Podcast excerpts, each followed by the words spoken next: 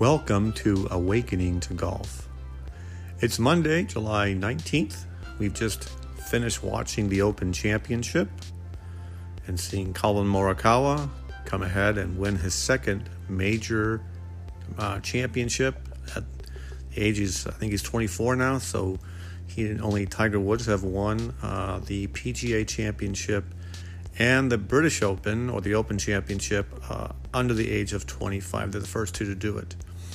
So, congratulations to Collin, obviously a very young and uh, accomplished player already. Everyone knows he's really not the long bomber, very uh, precise in his irons. And like anyone else who was playing in the Open Championship yesterday, they're playing at a high level, and all players have a pre shot routine. So, today, in episode three of our peak performance of your game series, we're going to talk about the pre shot routine. The pre shot routine, very important because it helps you to find uh, intention of what you're going to do in the shot, helps you decide what you're going to do. It starts to quiet your mind from chattering in your mind so much. Uh, once your mind starts to chatter, as, as all golfers know, fear comes in have I picked the right club?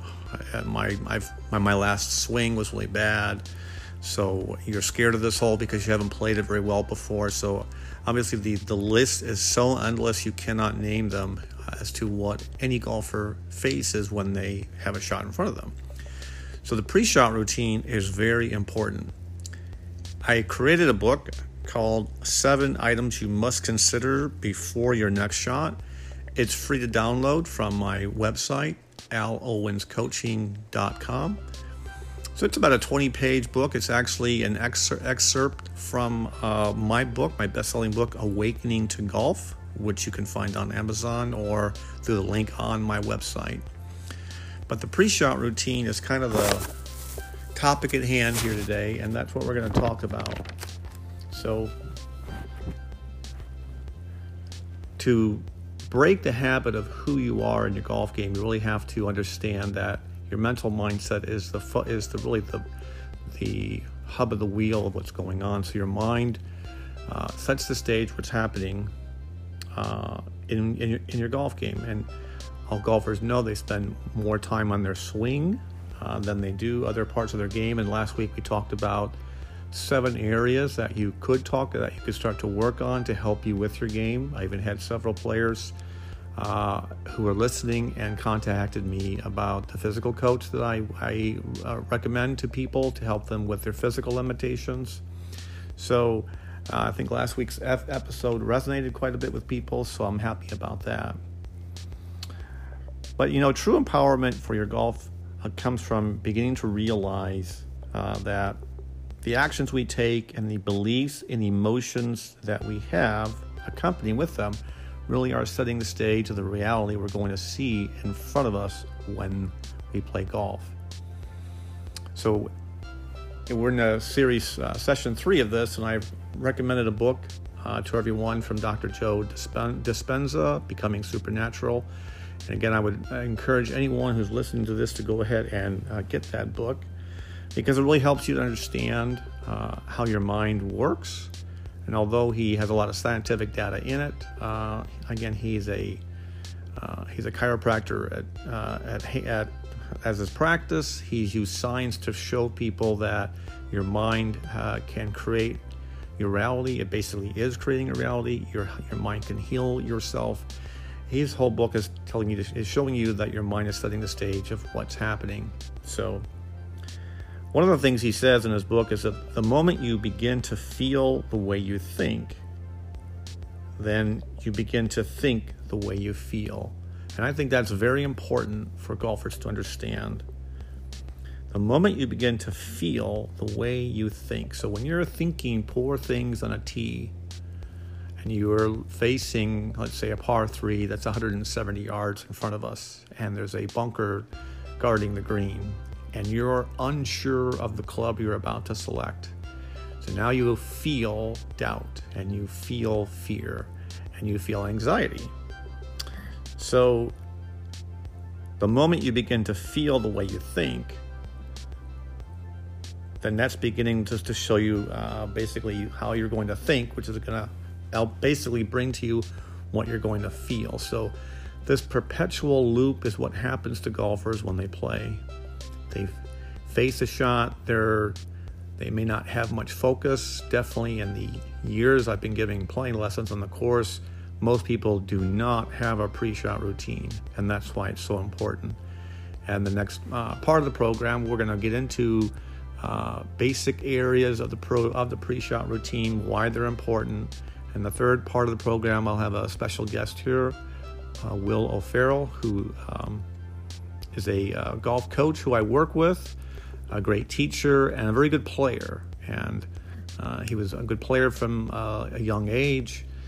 And as teachers ourselves, we don't get a chance to play much. So um, we don't get a chance to play much or practice much. You're really relying on the old swing you've got. So he's a perfect person to explain to us why the pre shot routine is so important. So basically, in golf, you know, you're unconsciously reinforcing the same feelings by continuing to think angry thoughts, frustrated thoughts, which make you more and more frustrated and angry. And that's why when you when we're facing this shot over this at 160 yards or so to a bunker in front of us, when we have fear of about the shot, we had anger about the last shot. We didn't like our approach shot. We well maybe we three putted.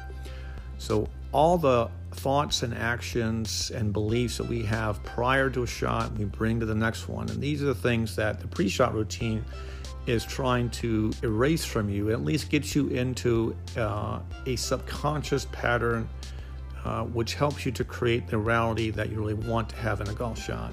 As we all know, um, if even if you have a pre-shot routine, it's hard to be focused in it. To stand back behind the, the ball, uh, have you picked the right club? Are you committed to the shot? Uh, can you visualize the shot? Do you believe the shot you have picked is the right one? When I'm doing playing lessons, generally people are under clubbing. They're picking, you know, out of 10, 10 shots with their seven iron, you know, maybe two or three would actually carry a certain distance, but on this particular shot, 160 yards, and they're insisting that it will. Um, and is that really the reality? In the back of the mind, do they actually believe that? And that's why the pre shot routine is so important. So, in our next segment, we're going to get into that. So, just a reminder the free uh, PDF book you can download, the seven, uh, seven items you must consider before your next shot, is available on my website, alowenscoaching.com. So, this next segment, we'll get into aspects of that pre shot routine and then as we move along in the mindset series, so we get into uh, into August here later, um, and moving into early September, we'll get into learning more about how the mind works, the subconscious mind, your conscious mind, uh, all these things, why they're so important. But at minimum, a good pre-shot routine, no matter what it is, and although my book is suggesting to you seven, to me, if you just took three of the ideas, that would be great, because most people really don't have much intention uh, in a shot that they're going to face. So we'll get into that in this next uh, segment.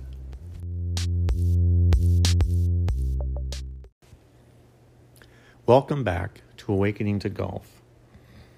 So let's dive into the seven items that I'd like you to consider to create for your pre shot routine. So, the pre shot routine is a fundamental part of any golf swing which you do not really hear much about. Instead, you'll hear about uh, the swing fundamentals like your grip, proper posture, the plane of the swing, which constantly come uh, to you from other sources trying to give you information on ways to improve your golf game. So, in this segment, we'll un- unveil to you some very strong conscious mindset fundamentals of golf, which will includes several aspects of any pre shot routine, which I believe are imperative that you begin to incorporate into your golf game.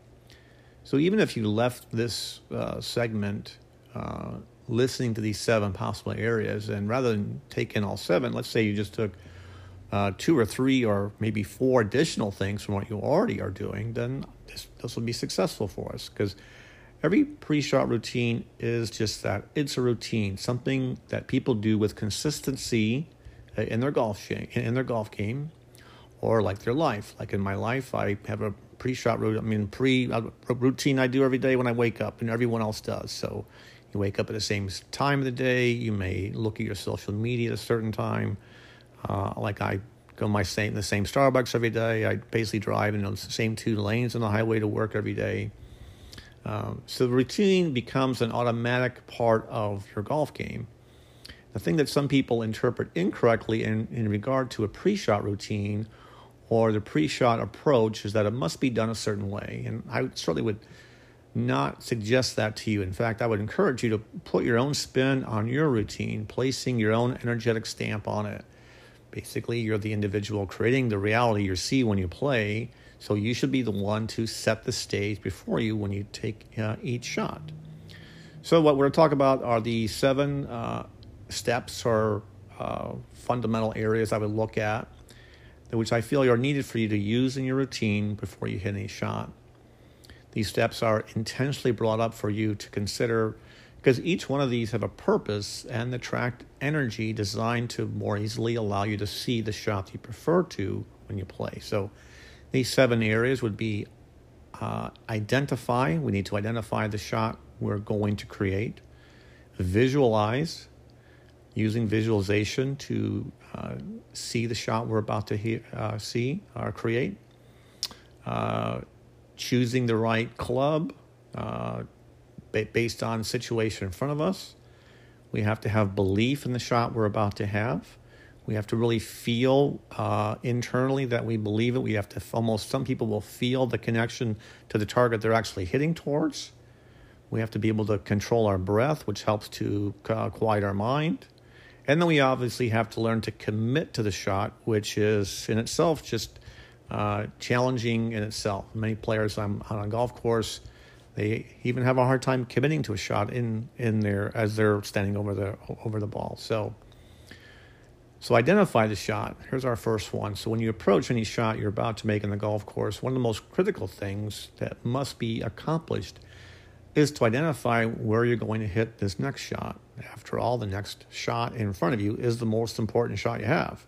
So, in the thousands of lessons I've given, this is perhaps one of the most dramatic things I do not see golfers do efficiently. Efficient, basically, uh, if you don't have a roadmap in your mind of where you're going, how can you effectively, you know, like get there? So we don't have, we can't identify the shot we're going to hit and have a true roadmap of what we're going to do. How do you expect the ball to get there? And this is where most people think, I've picked the club, I'm standing over the ball, and they start thinking about their swing, and they just think magically the ball will show up on the green or in their target area. So this is why uh, this is what it's so challenging for golfers uh, because they are, you know, they're so used to having uh, a lot of chatter in their mind when they play. So like learning to identify what you're trying to do or create with each shot and where you wish the shot to land is an absolute must, and you must begin that, you know, from really the, the time that you're going to start to drive up to the ball.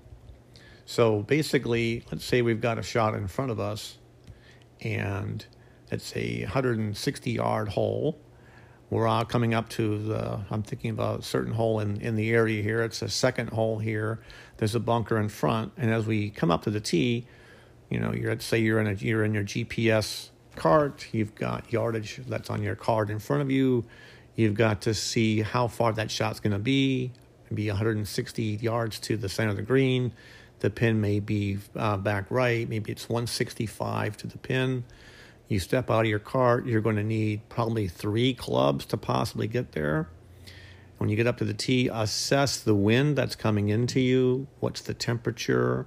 How far is it to carry the bunker over you? over the obstacle? What is it to the back bunker? So there's so many areas uh, which come to identifying the shot. And in the book that I've got on my website, Al Owens uh, Coaching, which is that book, Save Seven Items That You Must Consider Before Your Next Shot, it covers all these things. So, you know, I just invite you to look at that. But our first point is identify the shot. So we've got to be able to pick, you know, if it's what is uh, the shot I'm, I'm, most likely to land at my target? If it's a back right pin, Uh, am I trying to hit it at the pin? Is it a sucker pin in the right corner? Or can I just carry it 165 yards to the middle green? Is there wind in my face or is there wind at my back? There's a lot of decisions you have to make. Once you've made the decision, you now have to start to be able to visualize the shot. So some people, and all this part of the pre-shot routine, you're really standing, you're just up on the tee, kind of picking, making up your mind, you're assessing the situation. Everyone else is doing their same thing. Can you visualize the shot you're about to hit? You know, so if you're a fader of the ball, okay, I'm going to have to fade it into the green. If I'm to draw the ball, I'm going to draw it in. If you're hitting a, if you're just not playing well that day, you're just going to really have to go with your gut and start to uh, visualize the shot that you do want. And as we get further along in the mindset series and peak performance uh, here in September, uh, late August and September, we'll talk about uh, more of how your mind helps to create the reality. But visualization is very important when it comes to a shot. Even when you're putting, like I said earlier with people, Jack Nicklaus never saw, he never hit a putt, he never saw going in. So visualizing the shot that you're about to have is very important. Takes your imagination, takes a little time, but it's part of the routine that you can get used to because visualization is a big part of things. So now I've kind of pictured the shot I want. I've picked out my distances. I know the wind. Now I've got to be able to choose. So our third point is choose the club uh, that really is going to empower you to put the ball where it wants. And most people here choose the wrong club. They choose uh, if I hit this solid like I should. Well, let's say you're not playing that well. So you really have to, you know, take uh, assertive action in your mind. Uh, be real about who you are that day. Many times, if I'm doing, I'm playing, and let's say I'm uh, in a playing lesson with someone and I'm playing the back nine with them.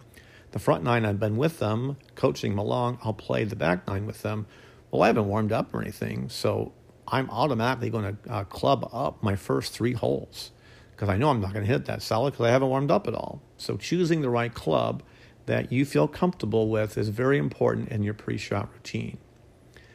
Next part of the routine would be believe. You really have to, now that I've chose the club, I have to believe in the shot I'm about to create. I can visualize it and I've chosen it, but now can I actually believe it? And that takes a lot of experience to understand that after you've chosen the shot and you stand over it, uh, that belief comes into play. Part of it is in the belief comes in next, what I would call the feel of the shot. I believe I can uh, do it. And some people who coach, uh, who I coach, uh, they actually can feel the target in front of them. They can feel how far it is to the middle of the green. They actually practice it on a practice range. Um, and that feeling uh, either could be the feeling of the target in front of them, the ball landing there.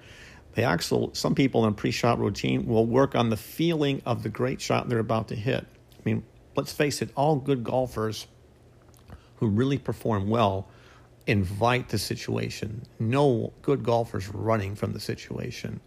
So they are actively anticipating the great feel of the shot that they're about to, hate, to, take which is very important. So as you've got that, then let's say we're behind the ball. We haven't even stepped in the ball now. We're just behind the ball. And we take a couple deep breaths to quiet our mind, make our last minute uh, step into it. And then we're going to basically uh, step into the shot, get into our alignment. And that's a whole different uh, part of it. We'll t- cover that in uh, how to practice and create a, a good practice routine. But as we step into the shot, we check our alignment. Some people may have a uh, intermediate target that they'll uh, align their body to or get the ball to flight over. Um, and when we stand over the shot, we have to be able to commit to it. So we've got our alignment, we look at our target, and we commit to the shot we're about to hit. We've got the visualization part of it down. And as you stand over the shot, there is no doubt what you've picked here. When you stand over a shot at this point, if you do have doubt, you need to stand and come back out of that shot. So, up until this point, where we've got to visualization and breathing, you're standing behind the shot. Once that, some people will step into the into the shot and work on breathing. I would tell people take a deep breath, then step forward to the shot. But once you're over it, you have to commit. If you lose commitment to what you do, step back out, and start your routine again. So we have to have that commitment to it as we stand over the shot. And that's really, these are the, the big areas of the pre shot routine. You know, so when you're in a committed routine, the several things that you're going to feel, uh, deliberately do, and create, these are things you kind of need to work at. And as you work at it, you'll become better and better at it. The pre-shot routine is it something you can only do on a golf course. Well if no of course you can do it on a practice range which is what a part we get into call uh, process oriented practice or outcome oriented practice uh, outcome oriented practice would be simply uh, practicing the pre-shot routine so many people go to the range they'll work on their swing mechanic i term that process oriented practice and let's say you're on a range for an hour and you work on your swing, and we call this, I call this uh, process oriented practice. But let's say the last 15 minutes you go into what I call outcome oriented. Well, now you're going to take these seven areas and choose a target with one shot. So let's say we're at a range that's 150 yards to a target in front of us. And then you start to go through this pre shot routine. You identify the distance you've got, and you do this pre shot routine in what we call outcome oriented practice, one shot at a time. So you don't get 10 shots at this, you don't get 10 chances, you get one chance. And you go through the whole routine. You put your club back in the bag. Obviously, on a range, you'd have this bucket of this, uh, this stack of balls there. Move them away. Put one ball down there. Go through the routine. Identify the shot you're going to create. Visualize the shot to the 150 yard target. Choose the club out of the bag. Are you in complete belief of this shot? Some people will like to feel the ball, uh, the target landing there. Other people will want to assess the feeling they're going to have when the ball's hit really well. Take a deep breath, stand over that shot, step into it, work on your alignment. Again, look at the target. When you're looking at that 150 yard target, where do you see the ball landing? Can you feel it? Do you believe it's going to be there? And this is where we get into commit. Commit to the shot and go ahead and take it. So when you're on a practice range, you can do this, and you may not be that successful at first, uh, but it's like anything else. Try, try again. The more you do this routine and you practice it on a range, the more it becomes a subconscious program. And the more that you're on the course and you start to do this on the course, you become a better and better golfer and you'll and our next segment we'll talk to Will, and we're to really be able to disclose to you why good shots happen with a pre-shot routine and why bad shots happen without a good pre-shot routine. Uh, I played many rounds with Will, and his uh, routine may not be as uh, so deep as this is. I'm just trying to give you different ideas. He certainly has a routine and he can make decisions very quickly since he's been playing golf for many years. He knows his, uh, his shot patterns and his habits. But we'll talk to him in our next segment and really find out the importance of the pre shot routine. And when things are going well, he knows he's in the pre shot routine well. When he is quick with the routine, poor outcomes happen. And we'll talk about that in our next segment. Welcome back to Awakening to Golf. So I've traveled now to Poway, California, and we're here with Will O'Farrell. Will is one of the golf coaches I work with. He's been coaching for many years and a really good player since his junior days. Give us a little bit of background about your junior golf background and how you became a little golf pro here. Well, Al, thanks for having me. Um, you know, I'm excited to, to do this podcast here with you. I grew up in Canada, uh, played a lot of junior golf successfully um, in Nova Scotia, New Brunswick. Uh, as I was younger, I got in contact with a coach, a local coach at at that time named uh, Louis Melanson. And Louis was an interesting instructor, uh, and more so focused on player development. I mean, he he was kind of a pioneer in our area for those who wanted to elevate their game. Right. Right. And so uh, I remember it was you know it was very interesting on these cold, dark winter days. Being from Nova Scotia, being a golfer, we uh, we had to get creative in terms of practicing in the off season, right? So sure. his his uh, school or academy focused on in season, off season, and uh, he kind of transformed this this uh, clubhouse that he was that he was teaching at uh, back in in New Brunswick and. Uh, transformed it into this little coaching area where he had a bunch of mats, he had a bunch of nets, and I mean, I remember hitting, I remember hitting shots in different, you know, squares or X's that Right. he had, you know, drawn into the net, Like, mm, great. yeah. right? And uh, and it was huge because he didn't just use like a portion of the clubhouse; he literally had the whole thing. And I remember, you know, there's about twelve or fourteen of us at the time in the program, and he would. Like I remember one point he had heartbeat sensors on us just to see if our heartbeat heartbeat was elevating or fluctuating at all as we would do our pre-shot routine. Would it? Um, for me, oddly enough, I had this I had this ability to have it really high before I hit the ball, and then as I get closer to the ball, it starts to settle down. Yeah, you are unique because the times that I play with you, that's exactly what you seem like. But what were the other s- students like? Yeah, you know they they would fly. I mean, some some of them would be relatively flatline, and others would be, you know, kind of low, nonchalant, and then their heart wo- heartbeat would rise close to like 115, 120 Wow. beats per sec or beats per minute, um, and they uh, they weren't exerting any physical activity other than walking up to the golf ball Right. which was you know, interesting. So, um, you know, that at a young age got me interested in, in playing the game at an elite and high level. And uh, having him, you know, around me uh, was was a great was a great asset to have.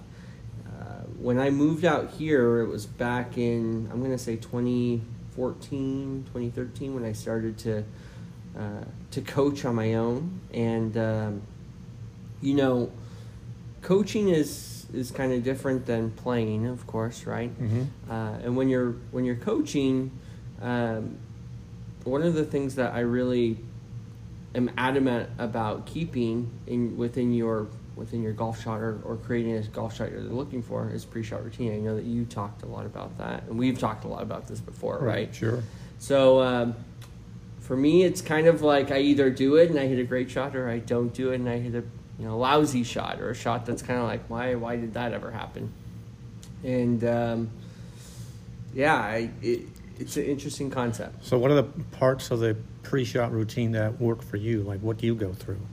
So for me, I you know, and, and when I was playing, I would always kind of revert back to what me and my coach were talking about, and that's the, I think that's the important thing too. A lot of people dismiss the pre-shot routine in a number of different ways, and one of them for me that I've realized with my students or myself is it's like if you're not working on it with your coach and getting different ideas, you know, you think you're always doing it the right way, and you may not be, right? Right. And so I find myself being further away and further away from competitive golf and, and in searching and looking at old notes or old videos, I find myself remembering different parts that I'm like, oh yeah, I used to do that all the time. Right? So uh, for me, I kind of go through this phase where I'm where I'm calculating the shot. And usually I don't like to be anywhere near the golf ball at that point. Mhm. Um, I like to be away from the golf ball, usually at my golf bag or in the cart. Uh, and through that phase, I'm assessing more of what the lie is like, what the wind is like.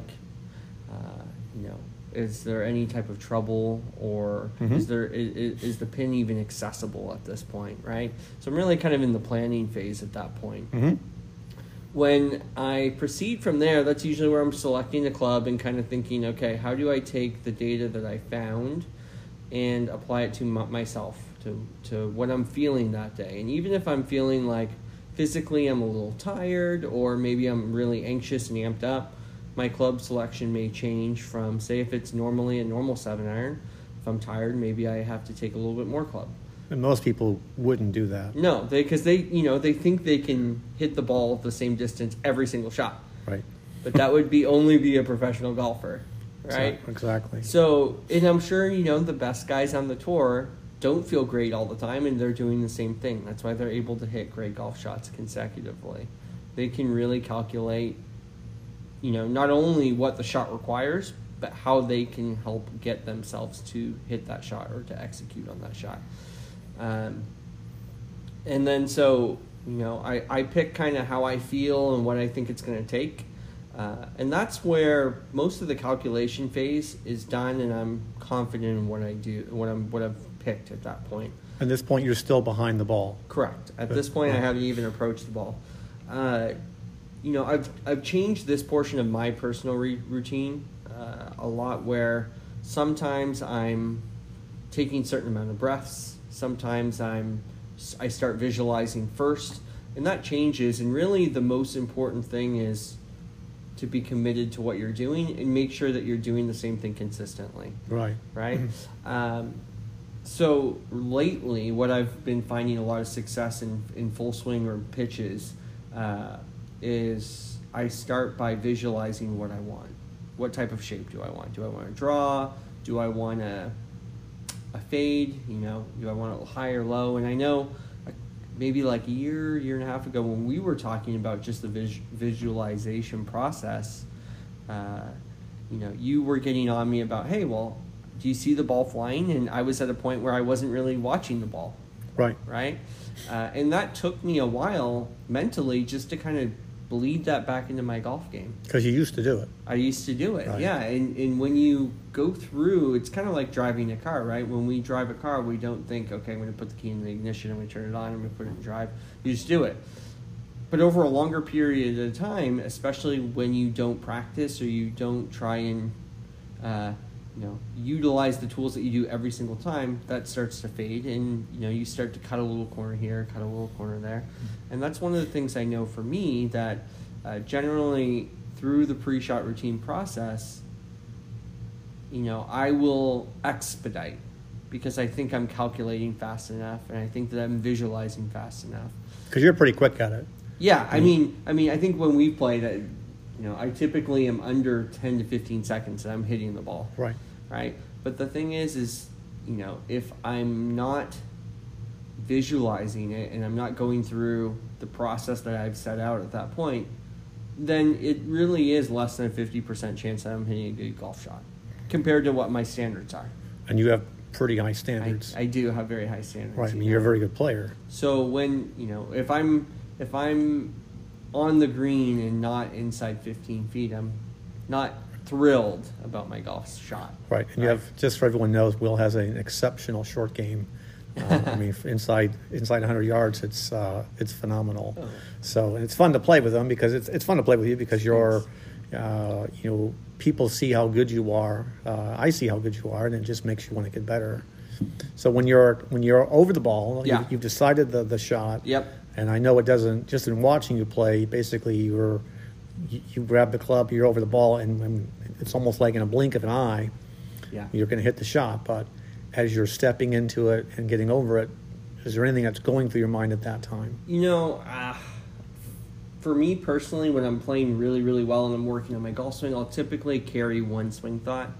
Uh, you know, lately I feel like I've been tight and I haven't been turning well, so usually it, it's related to that, making sure I'm getting a good turn in the backswing or getting a little bit more depth in the backswing. And uh, other than that, when I'm when I'm approaching the golf ball, that's actually where I start my alignment process. I mean, I've seen my I've seen my visual line at what I'm trying to do. Right. Where I've picked my whether it be my target lines left or right of my swing line, depending on uh, you know what what kind of trouble is out there. If I want to keep away from trouble or I want to go at the pin. Uh, even though I've saw it as I'm approaching the ball is when I start to really kind of narrow it down, right? Uh, and I've picked a spot. Typically, I find what works best for me is three to six feet past the golf ball Mhm. uh, on the ground, and uh, you know, not having great vision. uh, And for those who don't know me personally, I have terrible vision. Is really important because if I can pick a spot that i that I can see that's close to the target line that I need, uh, and that's three feet in front of me, it's a lot easier for me to aim that way. And so I always, on my right hand, will hold the golf club. I will set it down first and align my face to that intermediate target that's on the ground. I then address my feet parallel to the club head. Right? And uh, and I try and execute the shot rather quickly at that point. I, I, I don't try and stand over the ball a whole lot. You know. So, when do you, how much do you practice? If you're if you're back to competitive golf, would you you because we played enough together, and Sure. your your alignment is pretty good. Yeah. Um, but if you're back in competitive golf, uh, how much would you check on your alignment, maybe in practice? I mean, that's one of the things I remember growing up. Uh, even when I was playing really well, it's you know it's easy for golfers in general, whether they are really really good or they're just starting the game, to get into a moment where they think they're swinging well or they're on the right path and their alignment's totally off. I mean, you've seen it, I'm sure, all the time. Sure. So it's one of the things that my coach and I have talked about, and I mean, it was it was not only like once every couple lessons; it was every time I was at the golf course Right. would have to be have some sort of focused alignment. So, do you think most of your students do that when they practice? I think little of them do it. Little, right? I, Yeah. would, I would agree. I mean, I would say 25%, maybe 30 to 35% of my students actively do it. Yeah. Um, and, you know, at, in, in a practice session, whether, and like I tell my students, when, that depending on their eye dominance, uh, Yeah. that's going to affect how they see things. And most people, when they're working in alignment, they may, in practice, just work on hitting to the center of the range, where they should also work alignment across the range to Sure. the right, across the Sure. range to the left. Sure. One of the things we were playing the other week, and uh, you made a good tip uh, to me about warming up before I play in regards to alignment. So Yeah. elaborate on that. we had a we I was I I was just I just had a alignment stick down and was hitting shot after shot, uh, wedge to uh, seven. I was going I go like odds or even when I'm, when I'm warming up, but generally speaking, when you're just before you're playing, are you better off hitting to one target line or several different ones before a round? So for me, before a round, uh, I try and hit straight. Right. right? And the, the reason why is especially for that day, uh, it's really easy to kind of trigger your mind once you start align, uh, aligning more to the left or to the right on the range uh, to get your body out of position. It can fall out of place very quickly. Right. And so I like picking one target line and hitting up from that single point. And that's what you see most tour players do. When I Yeah. met when I met at the Farmers Open caddying for it, uh, last time I was there with uh, Joel Dahmen, and I was in the back of the range Sure. when Tiger was there. Sure. And he has the alignment stick, and he's he's there for 45 minutes. It's Sure. actually on YouTube. Someone was videoing it that day, and he basically starts from wedge through his Yeah. his, his his driver, and it's just one divot after the other right Yeah. down it. So I think that's that's a good point for people to understand that before you play Yeah. uh, finding singular alignment on one line right. helps the perception of what you're doing. No question, no question. Uh, one of the videos I was watching recently, you know, I was uh, explaining to one of my students about um, that that same concept about warming up, and there's a video of Jimmy Walker up, uh, out there who's on the driving range, and uh, I can't remember what course they're at, but I know the range was tree lined, and he was stuck. I mean, he must have got there late because he was on the far Mhm. right edge, right? And Jimmy Walker plays typically plays that little cut, right? Um, but you didn't see him shying away from the tree line. I mean, it didn't matter if he was hitting a driver or a pitching wedge; it was all going straight down, slightly right of the tree line. Right. Right. So I'm thinking, gosh, you know, the kids who are picking those golf balls up over over there are gonna have to, you know, look in the bushes Right. as they're as they're kicking off to the right. But no, I think uh, singular alignment is very important. Right.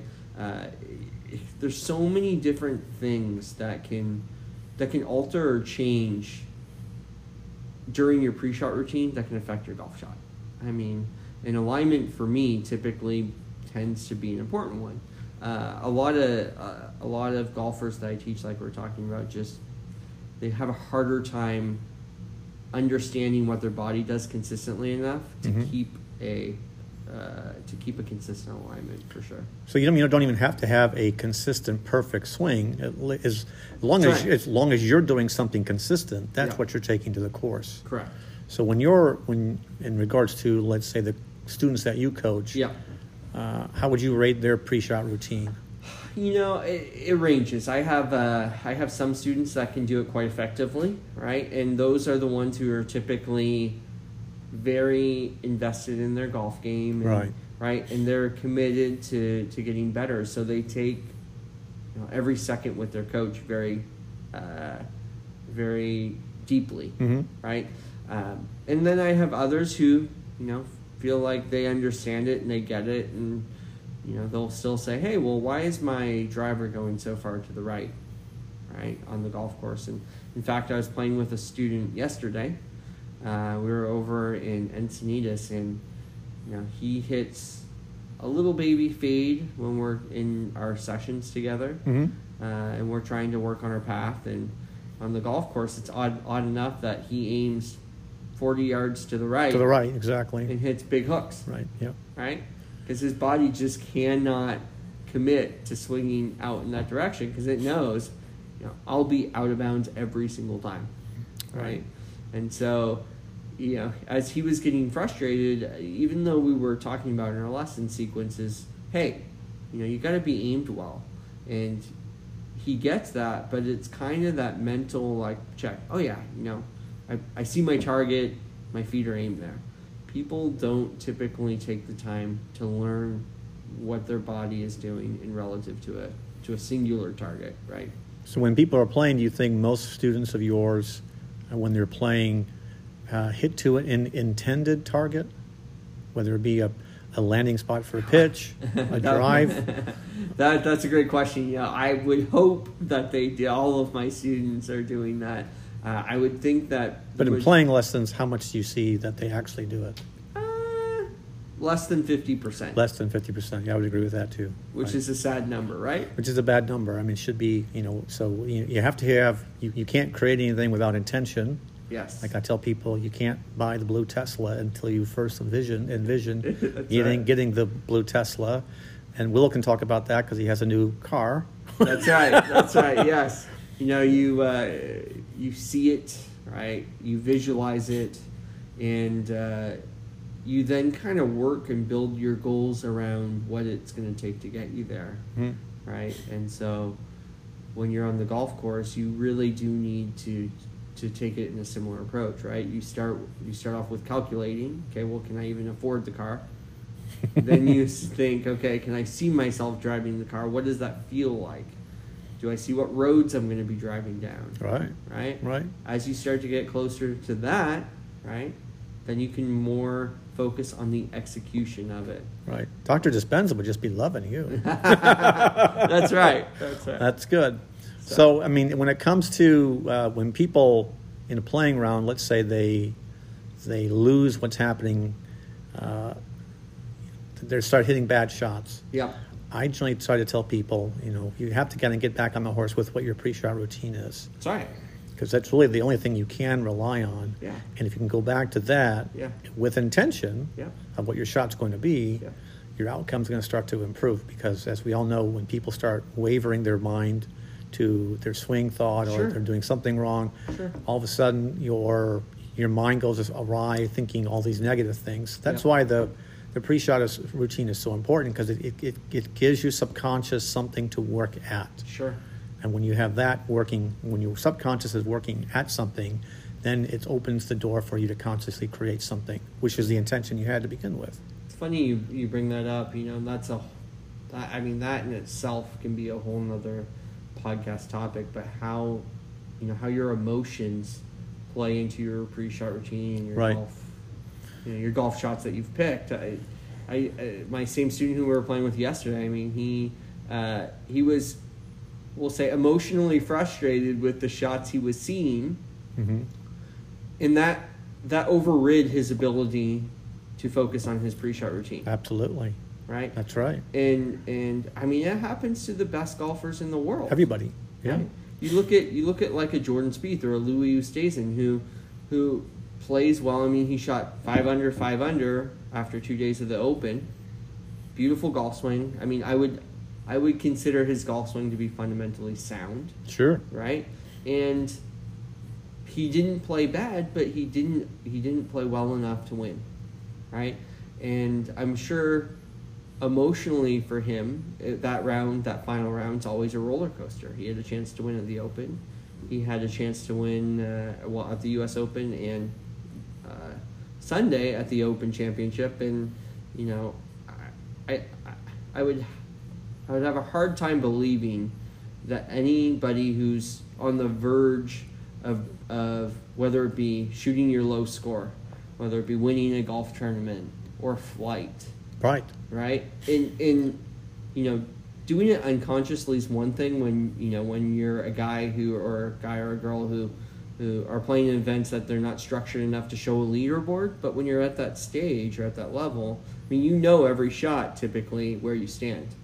So you either know that you have to produce, uh, or you're not going to you're not going to win, right? So at our level here, down here, where we're teaching a lot of amateur golfers and we're getting to them, we're getting them to their career best goals. I mean, it's a similar kind of feel, right? They know internally, hey, I need to, I need to go birdie, birdie, birdie, or whatever it is to shoot in the into the seventies, or I need to make this par putt on the last hole, and I'm a I'm a believer that I would rather not calculate my score, although I typically usually know what my score is. As You, I'm, yeah, you do. Right. As Right. I'm, as I'm approaching the 18th tee, and, and I would I would hope that my students, if you guys are listening, that I you know, I'd want you to try and focus more on the game and the next shot, as we all talk about.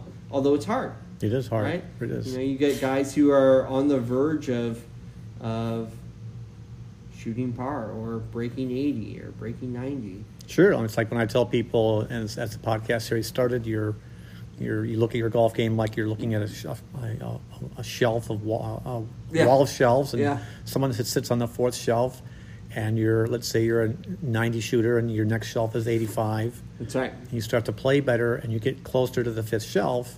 Let's say you hit the fifth shelf. Okay, now I'm 85, but now you're gonna now you're, your next goal will be like 80, Yeah. right? And 80 is hard, right? 80 is hard. And so the hard, and the closer you get to it, Yeah. your your emotions really jump in because it's uncharted territory. Yes. And this is why later in the series we'll go into this about what is it like to be in uncharted territory. But the thing about being in uncharted territory is, a you have to find the experience what it feels like. That's right. Because if you don't know it, you'll, you'll never know what to do. That's right. And that's why pe- people are always learning from their their defeats.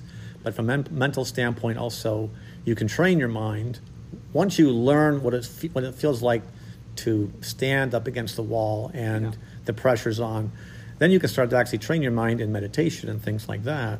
Uh, to you know better accept it and really Embrace it. embrace it, right? Because we all know the best golfers in the world embrace the opportunity. Yeah. Right. I, yeah. I mean, for sure. It- it- you know, I know for me, I remember as a young child when I, the first time I broke 70, I was 12 years old. And I mean, all- most children or kids are emotional, but I was extra emotional through those last couple holes. I was extra emotional at the start of the day. I, I was at my home course and uh, I started off by missing a four to five foot par putt on the first hole, and I was thinking, gosh, you know, I, I missed one there. And I knew at that point in, in my golfing career, uh, the previous year where I was 11, I wasn't I wasn't even breaking 80, uh, and then it just kind of took off. Right, I got with my coach. I got a little bigger. I got a little stronger, and uh, so the next year when I was playing on that second hole, you know, I hit it to three feet. I thought, hey, that's a great comeback. You got three footer birdie putt down the hill and just knock it in, move on. You're back to even. This is going to be the day, right? Right. And I hit it and I hit it too hard and I was four feet by, and so then I knocked it in for par and I was super frustrated because then I'm thinking, gosh, you know, you want to get into the 70s and or you want to get into the 60s, and now you're already two pars that you could have been one under Right. right? Or sorry, one over, and you could have been one under. And uh, I, you know, I progressed to string through a couple pars and made a couple birdies, and you know, the middle part of that round kind of all blends into me. I don't really remember where I was getting those points, but I do remember getting to um, the last three holes, which were my hardest finishing holes on the golf course. And, and this golf course that we that I that I broke that that seventy barrier is a championship Rees Jones course. Wow, really? Uh, and so you know, typically he doesn't make his finishing holes easy. No, not at all. Uh, is kind of a gettable uh, par four, and I, I was able to hit a nice little wedge shot in there to about five feet and rolled it in to get to the three under mark and really excited. 17, you know, at that point, it's like, okay, mi- middle of the fairway, middle of the green, two putt, right? And so uh, once I once I got on 17T, went up, hit a nice drive, uh, hit a good shot and into the center of the green and, and made a couple putts there for uh, for the par. And, and on 18, I I hit it into a deep, probably 15 foot bunker on the right side uh, on my second shot. I totally had a mind lapse. You know, I was I was getting way ahead of myself, Mm. and um, then from that point, I hit this bunker shot that was pretty good. I mean, it was 13 feet. Uh, you know, as a 10 year old or 12 year old 12 year old, right? right? Who couldn't even I couldn't even see where the top, tip of the flag was, right? so uh, I went up there. I remember just the thoughts and the emotions and the feelings and all of the stuff. Like, is today going to be the day? Do you even have what it takes to make the putt? You know, downhill left to right putts are your worst putts, right? Yeah. Are you going to hit this way too hard? Maybe maybe if you miss it, then 70, which is which has been your best score to date. Maybe you'll tie it. Maybe you won't. I mean, there's just all these different emotions that are coming into play. Right. And I remember myself distinctively having to sit there and just kind of focus, right? And just just try to train myself to push all that thoughts. I reset, went through my pre-shot routine, right? Kind of exhaled, and that that's something that I don't always do, but when pressure's on, I like to do it because I don't hold the tension that way, hmm and it allows me just kind of re put in perspective what I'm trying to do, and I I, I picked my line and hit the putt, and it went in, which was right. one of the greatest feelings, right? Absolutely. Yeah. So you have a a strong intention, you clear your mind, get back to your strong intention and sure. focus. For sure. And that's it. So that's that's awesome. Well, Will, thanks for coming, uh, letting me come to your home here in Poway, a little drive out from uh, downtown San Diego. Uh, we appreciate you uh, joining the podcast. Of course. Um, we'll keep elaborating on kind of what we've talked about here. Uh, Sure. the next session will we'll talk about uh, practice routine and things like that. Uh, but for now, we'll take a little break. We'll come back. But again, Will, thank you so much for your time today. Of course, Alan. Uh, I appreciate it, and thanks for having me. I'd be happy to be back anytime.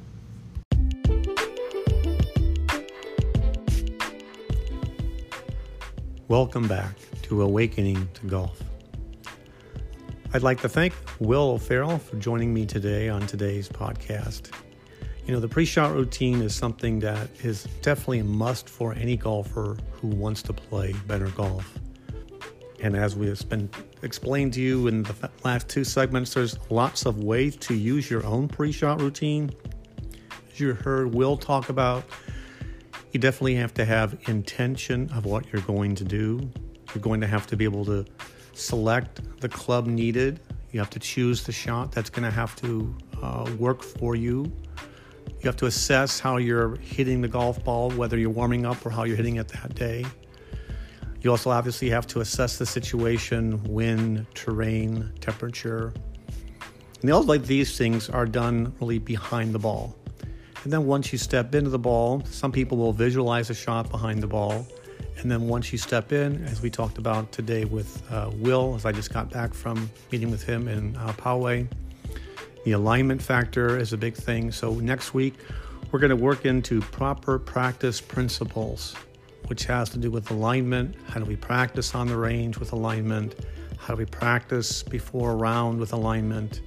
Um, practice principles would also include um, different types of practice. There's what I call process oriented practice, and there's outcome oriented practice. And as far as the pre shot routine goes, you know, when you play 18 holes, it's very hard to be committed mentally to an entire round of golf.